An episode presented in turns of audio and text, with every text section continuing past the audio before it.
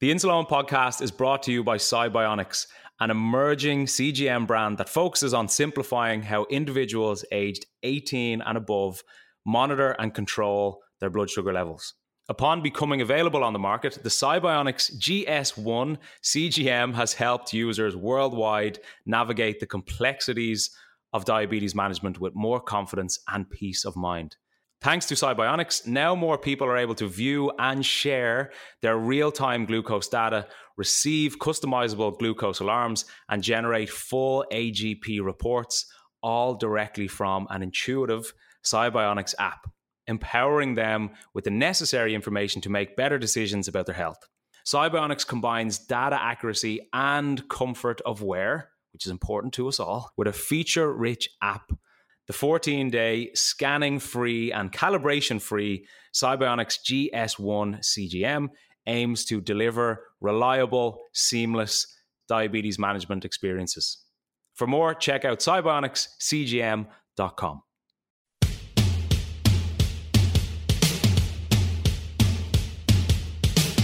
This is the Insuleoin podcast, where I, Eoin Costello, try to redefine diabetes. In this week's episode, exercising more when we have a larger muscle mass, essentially there is a larger sponge that can hold or store excess glucose. But before we get into that, everything you hear on the Insuleoin podcast is from my own personal experience. And if you have any worries or issues regarding your diabetes, please contact a medical professional. Now, let's get stuck into this episode. Welcome back to another episode of your favorite diabetic podcast. I hope it's your favorite. That's why you're here. Graham, what's up? What's happening? We all good? How are I'm you? abs- I'm absolutely roasting in my house. My house. I'm in my family home in County Mayo in the west coast of Ireland, and for some reason, my father um, insists on having the range on. And I was, I was trying, is the range a universal thing? Does anyone know what the range? Range? You know what the range is?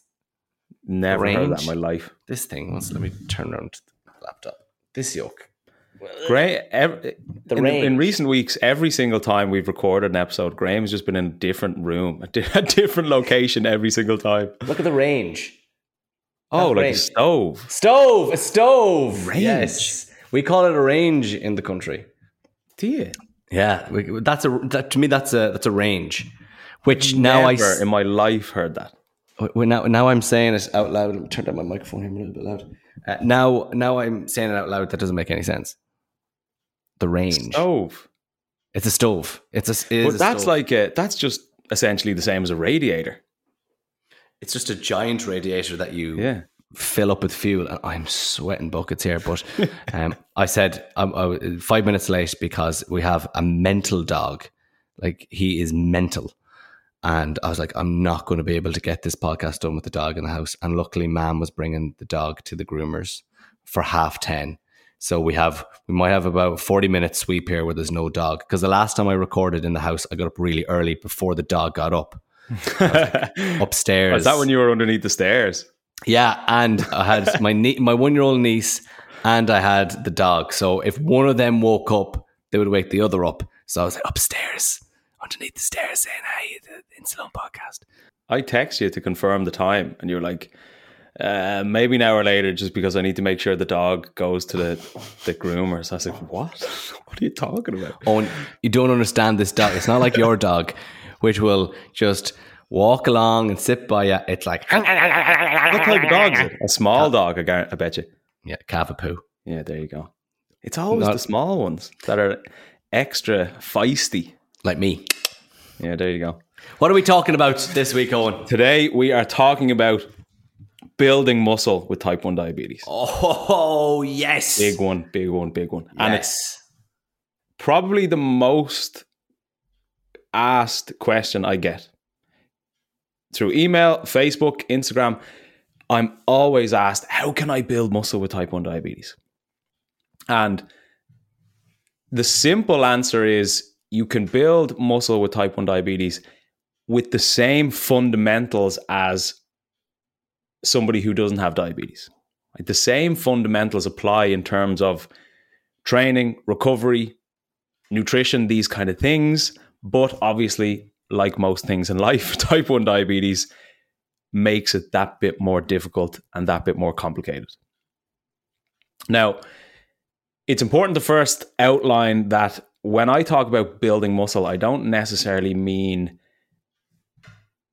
or I don't want you to have the image of somebody like Arnold Schwarzenegger in your mind, right? Building muscle doesn't have to be you doubling your body weight and you walking around like some mass monster who is just enormous. Building muscle has so many benefits. And I've said on this podcast hundreds of times, probably at this stage, that building muscle and resistance training in general, in my opinion, is the most beneficial type of exercise that you can do for your diabetes management. And the way I always say it is, I believe that when anybody with type 1 diabetes is initially diagnosed, it should be here is your insulin pen, here is your glucose meter, here is a dumbbell. it has that much of an impact that I just really, you can probably tell, I passionately believe that everybody living with type 1 diabetes, everybody in general, should be doing some sort of resistance training. I just really, really feel passionate about that. Yeah, I can hear your passion, but you need to maybe get it across to somebody. Let me let me know the the, the benefits of building muscle while having type 1 diabetes. So the benefits of building muscle in general, but also with type 1 diabetes, as I said, number one, it helps naturally manage your blood sugar levels. Right? It massively increases insulin sensitivity. And the analogy that I use is when you build muscle and when you're using your muscles frequently, essentially your muscles act like a sponge for the excess glucose in your system. All right, because glucose is stored in our liver and our muscles as glycogen. So when we are exercising more, when we have a larger muscle mass, essentially there is a larger sponge, to keep the analogy, that can hold or store excess glucose. So, big benefit for people living with type 1 diabetes. It builds strength and stamina, it builds functional strength, balance, which is obviously very relevant to us as we get older, supports our joints, larger muscle mass, leaner body generally can help people build self confidence. That age old saying, look good, feel good. Mm-hmm. You know, and when we feel good, when we're in a better mood, when we're more self confident, a lot of things in our life can be easier to manage, and diabetes being one of those. Helps strengthen your bones, reduces risks of breaking them or fracturing them, and it promotes greater mobility and flexibility. There's also more benefits of it, but they're just what comes to mind. There are there are plenty of reasons why, as I said, not just a type 1 diabetic, not just somebody who wants to change how they look aesthetically, but there are so many benefits for all ages and all types of people. For me, you're you're like a salesman, Eoin. I'm I'm thinking if I wasn't into going to the gym and building muscle, I'd be like, you know what? I think he's he's doing it well. He's doing a very good job yeah. at selling me. He's definitely got shares in some gym that he's trying to get us into. But uh, if I was type one diabetic, Eoin, the question is, can I build muscles with type one diabetes? One hundred percent. Right. Short answer: one hundred percent. And okay. as I said, the same fundamentals apply for somebody who wants to build muscle when they don't have diabetes compared to somebody who does have type 1 diabetes right? And generally what's required of us or what we need to be mindful of or conscious of when it comes to build muscle i would put into two categories stimulus and rest or recovery right? Stimulus meaning resistance or training itself all right? So stimulus essentially is the training that we do, right? And when we train, when we lift weights, that's when we break down muscle. Okay. So to prompt or accelerate muscle growth, there needs to be that stimulus. And weight training or resistance training is a perfect example of this. Generally, when we go about our day, we do things like steps, maybe some sort of lunge, pushing, pulling, slight squats. These are all natural movements, right? But with these natural movements, there's not enough load added, and we're not doing those sort of movements with enough load as frequently to promote muscle building. Mm. So that's where a definite plan comes in. So it could be like a gym or a workout plan where you are doing these exercises frequently, you're adding load frequently, and also then the primary, I suppose, driving force of you consistently building muscle is progressive overload. So, progressive overload essentially means that every time you train, ideally, you are either increasing the weight that you use for an exercise, for example, or increase the rep range, reduce rest time, increase the frequency of the workouts themselves. Essentially, progressive overload is the idea that you are incrementally making your workouts more difficult so that your body has to adapt to that additional load or difficulty. And it's good. It's good for someone like me who goes into the gym, and you know, I might just think I'm doing a great job and doing the same thing over and over again, and you know, I'm getting my training done, which is good. It's better than doing nothing. But it's mm. good to have that little reminder of no, you need to change it up. You need to be increasing your reps. You need to be increasing the weight as well, um, because at the end of the day, you have to retrain your muscles to grow them. So I think that is a nice little reminder to people who are going to the gym as well, like me. But you do need to kind of change up your routine, add weight, add reps, lessen the the rest time between sets mm. as well. That's good. Yeah, and just to highlight there, it's not specifically that you need to change things around in the sense that you need to dramatically change the exercises that you do. The change that consistently leads to progress, i.e., building muscle, is that progressive overload. So the most effective program that you do will probably be pretty boring. And what I mean by that is if you're focusing with things like compound movements, squats, bench, deadlifts, right? They're not overly exciting. But if you want to build up your chest, for example, if you want to build muscle on your chest, if you are doing dumbbell chest press week on week on week on week on week. It's not overly exciting, but it's a very, very effective movement and exercise to build the muscle that you want to build. Right. But the idea of progressive overload means that when you go into the gym, today I'm doing 30s. Next week I'm doing 30s. The week after I'm doing 30s. The month after that I'm doing 30s when you consistently do that same weight, you're not adding any additional load, and there's no, again, stimulus hmm. for our body to build muscle or to adapt to that additional load. So, again, the effective plan that helps build you that chest, to stick with the example, today I do 30s. Next week, I try and do 32.5. Next time, I try and do 35. Next time, 37 0.5 right? Realistically you're not going to go up in weight that quickly but it's the idea that okay today i did 8 to 10 reps with 30 kg.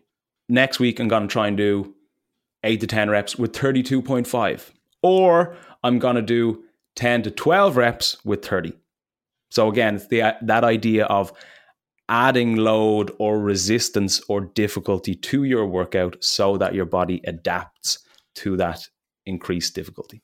Yeah, I just thinking that makes a lot of sense. Is actually when it's broken down like mm. that, it just makes so much sense when people are like, keep on pushing it, raise the weight, and you might want, you might think you've reached a ceiling, but give another go, even just one extra rep than you mm. do instead of doing ten to eleven, something like that. But yeah, makes a lot of sense. And again, the thing about it, and what can kind of cause confusion with with this sort sort of training, and you know, the process of actually building muscle we see so many of these crazy exercises on the internet all the time. Like even you scroll through Instagram, there's people doing just bizarre exercises that look cool and look interesting, but they're not actually effective. And a lot of the time they're actually quite dangerous. So the, the most effective muscle building program that you can stick to or plan that you can stick to will probably be quite boring. But when you do that boring training consistently with the idea of implementing progressive overload, that's where you see that progress. That's where you see your strength go up. That's where you see your muscle being built. It doesn't have to be doing upside down chest flies or whatever you, whatever you see on Instagram. what about rest? So rest or recovery is vital. So as I said, when you are training, that's when you're breaking that muscle down. You're breaking down those muscle fibers. When you're resting and recovering, that's when you build them back up right? So for our body to adapt to the additional training stimulus that I've just outlined, it needs to have adequate rest. So muscle is rebuilt when we're resting and when we're recovering. So we can't have a goal of, oh, I want to build muscle. I want to get stronger. I want to get fitter, whatever it is. And then think, well, I'm going to train seven days a week. And on five of those days, I'm going to train twice you're absolutely going to burn yourself out. You're probably going to resent your training, but also you're not even giving your body the time to rest and recover. So, as important as the stimulus and that progressive overload is, rest and recovery is just as important, probably more important. All right. So, what's actually required of us to get that adequate rest and recovery is sufficient calorie intake, right? If you are not fueling your body with enough calories, you aren't going to build muscle. Calorie intake or calorie consumption, whether it be a surplus or a deficit, is the main factor when it comes to weight loss or weight gain. Now, just to quickly highlight, weight loss and fat loss are two different things. I'll go into that in another in another episode. So another thing that's required for you to get the most out of your rest and recovery is ensuring you are getting sufficient and essential nutrients into your body. Whether that be protein, which is by far the most important when it comes to muscle building, carbohydrate, fat, micronutrients, which are again your minerals and your vitamins or vitamins, however you want to say it. Sleep is that time when your body recovers the most. If you don't sleep well or you don't prioritize your sleep, you're going to find it very difficult to build muscle because you won't be able to recover after the training that you've done. And then if you're not properly rested or recharged, you're not even going to get the most out of the training that you're doing. So generally, try and aim for, if possible, seven to nine hours sleep easier said than done, particularly when you live with type 1 diabetes, because obviously there are a few different factors that come into play with something as simple as a night's sleep. That, again, I think we've probably covered in another episode. And actually, speaking of sleep, just this week, I recorded a episode specifically around the importance of sleep and how to basically create a nighttime routine to ensure you get an effective seven to nine hours sleep, unbroken. And I recorded that with um, my private program podcast. So, obviously, my Type 1% program that I have with all my clients, we have weekly Zoom calls and a private podcast that I obviously go into different subjects in a lot more detail. So, that's actually the topic that we covered last week. So I'm always constantly harping on to everybody in the program. You have to sleep well. You have to sleep well. You have to sleep well because it's so important for mood, energy, recovery, physical and mental health. Vital. How many hours sleep a night do you get? Try to get seven. Okay. If I get unbroken, here's me harping on about sleep, and I'm like seven. Seven usually. I'm I'm happy with seven, and I feel I I feel seven is a good amount for me because sometimes if I sleep more than that, I feel more tired waking up. Mm. Do you ever get that way? No, I love sleep. yeah. Eight, eight, is the optimum for me. I'm like, eight is my sweet spot. Okay. Seven, gotcha. I, I, I can't function on seven. I need eight. Really? It is perfect. Yeah. Huh? Going back though, I, I, I will say, um, when I used to before I did breakfast, I used to do nighttime radio, and I used to I got into a really bad routine where I'd go to bed around twelve, and then I'd wake up around ten or eleven. Like I just used to sleep all the time, and mm. I was I was sluggish. So no, eight eight to nine is my optimum. Another quick point on sleep: try and get yourself into a sleep cycle. And what I mean by that is, try and go to bed at the same time and wake up at the same time. No exceptions. And when you do that for a week or two, you consistently get up at that, at that same time each morning, your body will then get used to waking up at that time. So I typically wake up like five or three minutes before my alarm goes off. And it's such a small joy at the start of your day because it's like, ah, oh, I've woken up naturally. I feel great. Yeah. Whereas when your alarm goes off, it's like just barking at you and you uh, it almost gives you a fright waking up. So try and get into that sleep cycle. What time you're going to bed, what time you're waking up.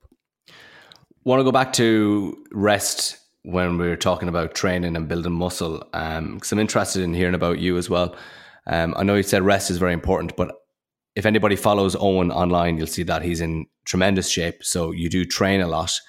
But for you, what is your weekly schedule in terms of how many days do you train versus how many days are you rested?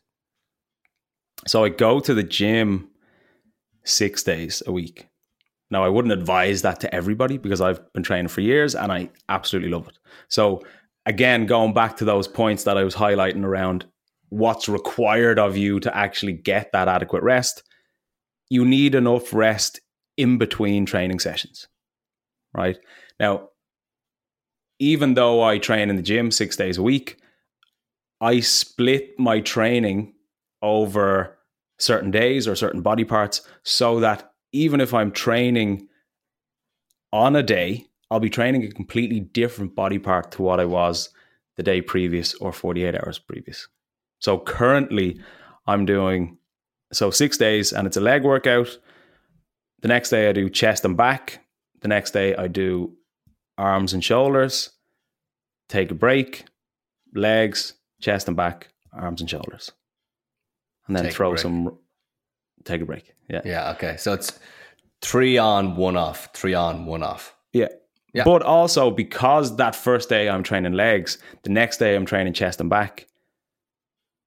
I'm not training legs for what three days. Yeah. So it it gives me adequate enough time to rest and recover. And in between that, I'm eating plenty of food and trying to prioritize my sleep as much as possible. Um, going back to obviously type 1 diabetes, do you think, or is this a question you get asked often, is it more difficult to build muscle when you have type 1 diabetes? Short answer yes, absolutely. But that doesn't mean that's that it's impossible. You know, you can see plenty of type 1 diabetics out there who have built unbelievable physiques built from a massive amount of muscle. But as I said earlier, like most things in your life, type 1 diabetes will make it that bit more complicated. But just because it's complicated doesn't mean it's impossible. So, with all the things that I've listed above, well, not above, but previously, and all those different things that you need to consider, sometimes it's quite often that people will overlook the importance of your blood sugar management. All right. And if somebody comes to me and says, How do I build muscle? Like, I, I can't build muscle. I've been training for two years and I can't do X, Y, Z. The first thing I will ask is about the blood sugar. Because if we are not optimizing our blood sugar levels as much as possible, it's very, very, very difficult to build muscle because type 1 diabetes is a catabolic condition. So, therefore, if it's not well managed consistently, as in we're not in range as much as we can be, you will find it more difficult to build muscle. Right. And when you say catabolic, what does that mean? Like if if your blood sugars are higher, essentially, yeah, it limits our body's ability to store and utilize the nutrients that we get from food. Gotcha. Right? And the, the perfect example of that is and I'm sure anybody listening had a very similar experience. When you're diagnosed initially with type 1 diabetes, you have dramatic weight loss because your blood sugars are so high. Because going back to the analogy that we used, and I think probably episode number one of the Insuleoin podcast, the analogy of the lock and key. Yep. Insulin is the key that unlocks your cell. And when that key unlocks the cell, it's open for the nutrients that we consume or get in from food to be used and to be brought into the cell and used as energy. Right? But when we don't have insulin, we can't unlock the cell. So therefore, we can't get those nutrients into our cells for energy, mm-hmm. but our body still needs to get energy from somewhere. And our body will get energy from stored body fat and muscle, essentially. So that's why there's such a dramatic weight loss that you experience when you're initially diagnosed. And I think I lost something like, I think it's like 20 pounds or, or 25 pounds in like the space of four or five, six weeks. 10 kg. Something like that. Something wow. crazy. Yeah, yeah, yeah. But sure, that's why I know we're going way back here, but that's why um when it was actually Dan's soon to be wife who I had seen in, and hadn't seen her in a few years, she, she saw me and I had lost so much weight. And she goes, This was obviously prior to me being diagnosed. So I didn't even know what she was talking about. But she comes up to me, she goes, Geez, you look, you look really different. And I was like, How do you, what do you mean? She goes, I don't know, you just look different. And looking back, and I've had this conversation with her since, she said that because I had lost so much weight so quickly. Yeah. So obviously, again, getting back to building muscle, if we are putting in huge effort in the gym, you know, we're trying to sleep, we're trying to train hard, we're trying to get our protein in, we're trying to get sufficient calories in.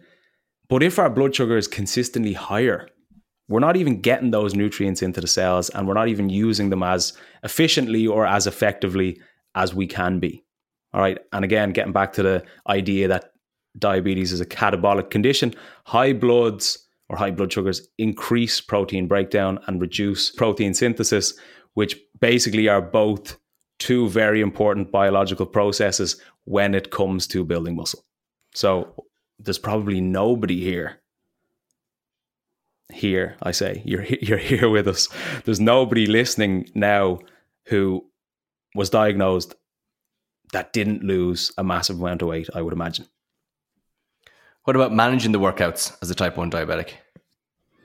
Yeah, so that's obviously another important point to, to highlight is yes, the fundamentals apply. You need to train, you need to eat, you need to rest, you need to implement progressive overload. But again, the actual training can be made more difficult because of type 1 diabetes. We all know exercising in general can be difficult from time to time when it comes to again optimizing your diabetes management for that specific workout. So when we're actually preparing for a workout, there are different things we need to consider. And if we go high or if we go low during a workout, that's obviously going to hinder our performance with that specific workout. And if our goal is muscle building, if our performance during a workout is hindered we may not be able to train as effectively as we would like. And then the last point that would come to mind for me in relation to why it is more difficult to build muscle with type 1 diabetes is like we've covered plenty of times on this podcast, the mental aspect of managing your condition. It's at times very stressful to manage your diabetes. Like we've gone through plenty of times before. There are many different things to consider, loads of different variables to keep in mind. Now, if we find the overall management of our condition stressful, and it's not uncommon for people to, you know, be more stressed, be more anxious, be more uneasy when they live with type 1 diabetes. That's just natural.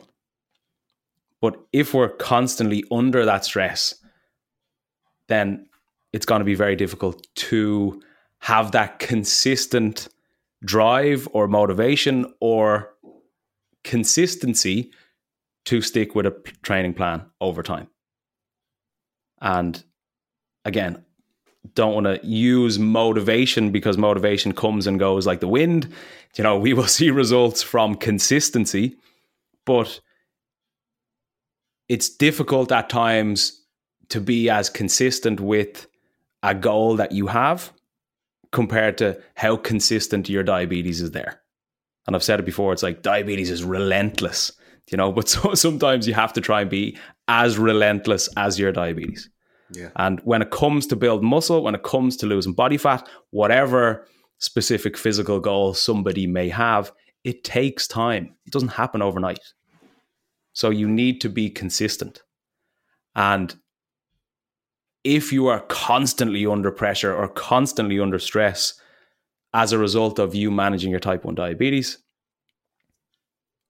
top of the list for you may not be building muscle, which will again hinder your ability to be consistent to build that muscle.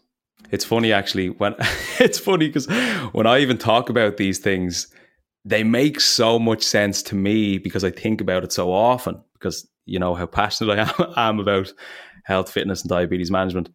But I was sending a client, uh, I sending a client loads of voice notes yesterday, and she was laughing, writing back, being like, "The first time I listened to that, it sounded like a lot of just random talk."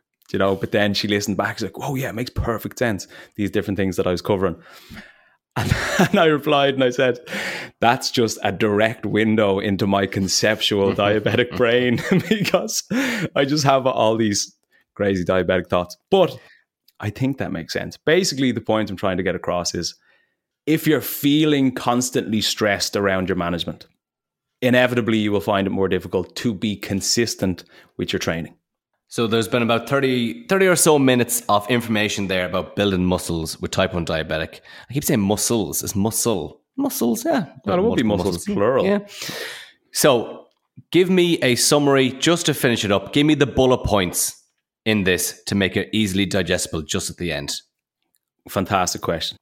This will tighten up all the waffling that we've, that we've gone through. Right. So to summarize what's required to build muscle Number one is you need to realize if you live with type 1 diabetes, you absolutely can build muscle.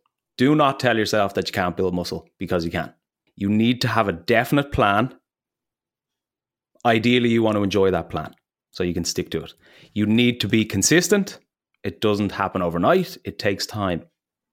You need to implement progressive overload when you want to build muscle. Again, the idea of increasing weight, increasing rep range, essentially adding additional load so your body adapts to that load.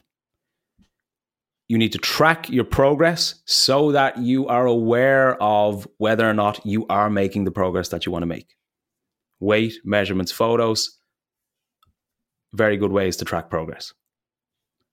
Sufficient calories, prioritize protein. You need to rest, you need to recover. Try and aim for about seven to nine hours sleep and top of the list, top of the pyramid, prioritize your blood sugar levels. That's the most important. That's the most important for your health and your well being, as well as building muscle. Perfect. I think that summed it up perfectly Eoin. Thank you very much for that episode on building muscle with type 1 diabetes. Thank you, Graham. Now, go appreciate the fact that you don't need to consider all of the things that, that we've gone through today. very true. That is very true. I'll go about my day in the knowledge that I can just go out and do it. But I do have to do progressive overload. I do have Absolutely. to get better at progressive overload. That is one thing I have taken from this podcast. But thanks, Eoin. Thank you, Graham. And thank you, listener. We love you. have a good day. Have a good week. We'll chat to you soon. Take it easy.